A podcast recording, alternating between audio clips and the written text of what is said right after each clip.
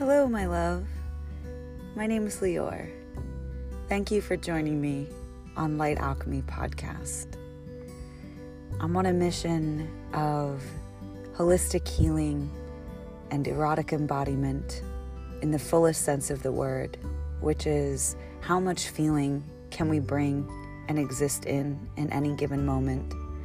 How can we use connection and creativity and art and storytelling to enrich our lives, our connections, to build community, and ultimately to heal us individually and collectively? There will be discussions, art pieces, poetry, all different kinds of things, including interviews, and I'm so excited to share this with you. You are loved.